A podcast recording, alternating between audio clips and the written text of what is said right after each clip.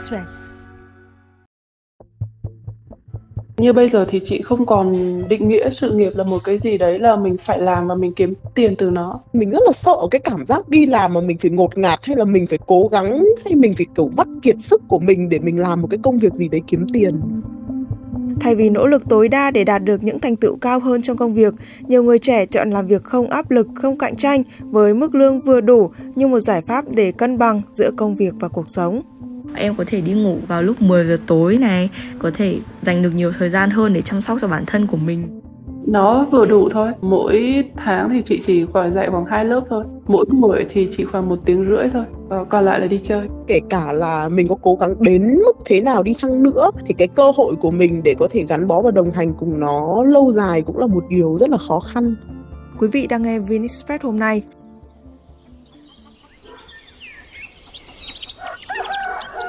Sau 7 năm vật lộn với đời sống sinh viên và những công việc toàn thời gian đầu tiên sau khi ra trường, Nguyễn Thùy Linh, 27 tuổi, chọn bỏ công việc với mức lương hơn 20 triệu đồng ở thành phố Hồ Chí Minh để lên Tây Nguyên làm một giáo viên kỹ năng sống và viết lách bán thời gian với mức thu nhập chưa tới 5 triệu đồng mỗi tháng. Hồi đấy mình có cái suy nghĩ rằng là mình phải ra thành phố học tại vì mình mới mở mang được. Mình sinh ra ở quê mà. Thì lúc đó thì mình vẫn trải nghiệm như những cái bạn khác thôi Lúc đó thì mình vẫn còn dính mắc vào một số những cái suy nghĩ ví dụ như mình cần ở đây rồi mình tìm kiếm việc làm gì đó. Lúc đó mình vẫn nghĩ rằng là thành phố là một cái nơi mà nó có nhiều những cái lựa chọn cho mình để mình mở mang đầu óc. Thực ra cái suy nghĩ đấy nó cũng khá là cần thiết chứ không phải không. Nhưng mà ý là mình không bị mắc kẹt trong đó một thời gian quá dài. Cứ làm ở thành phố trong một khoảng thời gian 10 năm như vậy, cái bên trong mình á, nó có những cái mở ra có những cái chiêm mới một lúc nào đấy mình có một cái cảm giác là à Sài Gòn với mình ấy nó không còn duyên nữa và chị di chuyển thôi một ngày của Linh chỉ dành khoảng vài tiếng cho công việc dạy học, còn lại cô dành cho những sở thích cá nhân. Một ngày của chị thì ờ, chị thức dậy khoảng tầm 5 giờ, 5 rưỡi. Phần lớn cuộc sống nó chỉ xoay quanh ờ, nhà thôi và những nơi xung quanh thôi. Mình uh, tự nấu ăn, mình ờ, uống trà, ngắm mọi thứ xung quanh, đi dạo, cho chó ăn. Cái cuộc sống nó bình thường thôi. Thi thoảng ờ, chạy xe ra thị trấn, uống cà phê, viết lách. Viết lách thì nó cũng diễn ra ít thôi, cũng khoảng tầm 30 phút một tiếng mỗi ngày thôi. Phần lớn là không làm gì cả nó vừa đủ thôi dạy học thì không nhiều tại vì ờ, mỗi tháng thì chị chỉ khoảng dạy khoảng hai lớp thôi mỗi lớp thì hai buổi một tuần mỗi tuần chị sẽ dạy 4 buổi mỗi buổi thì chỉ khoảng một tiếng rưỡi thôi và còn lại là đi chơi. Nói chung là nó đủ mình cảm giác nó đủ là nó đủ. Nó cũng ờ, dễ chịu hơn dễ chịu hơn rất là nhiều. Tại vì không gian sống thì rất là rộng nó cũng không đắt đâu tại vì đồ ăn các thứ cũng vậy nhà thì to thiên nhiên thì đẹp. Còn Lê Thủy Dung, 24 tuổi, một nhân viên văn phòng tại Hà Nội cho biết cô hài lòng với công việc không áp lực về giờ giấc và tiền bạc. Hiện tại thì công việc của mình đang là nhân viên truyền thông cho một công ty du lịch. Về mức lương và thu nhập của mình thì cũng quanh quẩn tầm 8 9 triệu gì đó thôi ạ. Thật ra thì công việc của mình là một công việc rất là nhẹ nhàng ấy. Hầu như là mình không bị bó buộc về thời gian hay là bị quản lý quá là chặt chẽ nên là đấy là cái lý do mà mình mình kiểu cảm thấy rất là thoải mái với công việc và không có cái cảm giác là mình phải nặng nề với nó ấy ạ cái yếu tố mà khiến mình ưu tiên ở một công việc ấy nó là sự thoải mái. Nó là việc mà mình không cần phải áp lực với cái công việc đấy. Còn nếu như mình mong muốn là kiếm một mức tiền lương cao hơn ấy mình nghĩ là mình hoàn toàn có thể làm được. Nhưng mình không lựa chọn điều đấy vì mình rất là sợ cái cảm giác đi làm mà mình phải ngột ngạt hay là mình phải cố gắng hay mình phải kiểu vắt kiệt sức của mình để mình làm một cái công việc gì đấy kiếm tiền. Sau 2 năm nỗ lực cho một công việc mơ ước nhưng đầy áp lực, Dung dần thay đổi quan điểm, không còn nỗ lực tối đa cho công việc của mình.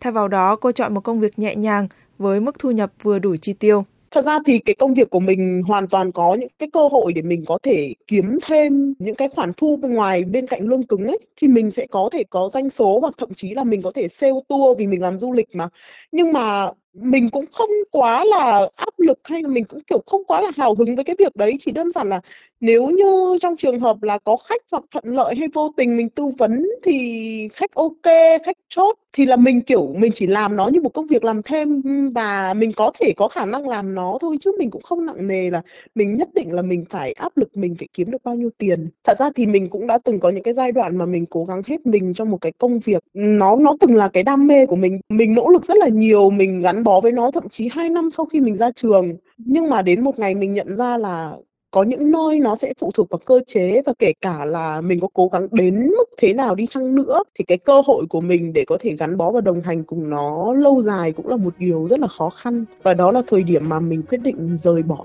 để lựa chọn sang một hướng khác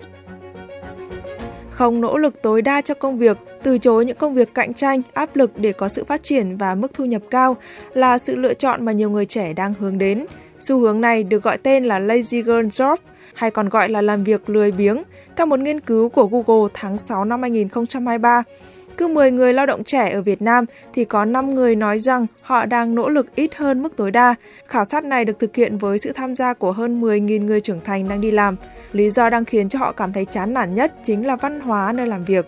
Trên thế giới, theo một cuộc khảo sát năm 2023 của Gallup, chỉ 23% người lao động toàn cầu cho biết họ gắn bó với công việc, trong khi 77% cho biết họ đang làm việc ở mức tối thiểu và dần dần từ bỏ công việc trong yên lặng hoặc xin thôi việc một cách công khai gây ra các cuộc tranh cãi. Công việc lý tưởng của xu hướng Lazy Girl Job là làm việc tự do, nhận mức lương vừa đủ mỗi tháng. Số tiền này đủ để họ trang trải các chi phí cơ bản với một người trưởng thành mà không phải làm thêm giờ. Theo chuyên gia tâm lý Trần Kim Thành, sự vận động của thời đại và những vết thương để lại sau đại dịch chính là hai nguyên nhân chính dẫn đến hiện tượng này. Sau đại dịch ấy, con người ta phải đối diện với việc là sự sống của mình sự hiện hữu của mình là có hữu hạn thôi. Khi phải chứng kiến rất nhiều những người đã ra đi một cách nhanh chóng cả những người trẻ bắt đầu họ nhận ra, nhận thức ra được là sự hiện hữu của mỗi con người là hữu hạn và cần phải quý trọng cái ờ, thời gian sống của mình nó cân bằng hơn để mình có thể hạnh phúc hơn, chứ không thể chờ đến một lúc nào đó về già rồi mình có tiền nghỉ hưu, rồi mình nghỉ ngơi, rồi mình hạnh phúc cái thứ hai nữa, con người à, sau một thời gian dài phát triển từ thế kỷ 19 đến nay thì có một sự tiến bộ rất lớn về mặt vật chất, gần như là xã hội dư thừa của cải vật chất nên họ sẽ tiến lên những cái nhu cầu cao hơn, sâu thẳm hơn bên trong mỗi con người. Mà chúng ta biết là cái nhu cầu sâu sắc nhất của một con người đó chính là cái nhu cầu tự do và nhu cầu được tự do hiện thực hóa bản thân mình. Giới trẻ ngày nay họ có cơ hội được tiếp cận những cái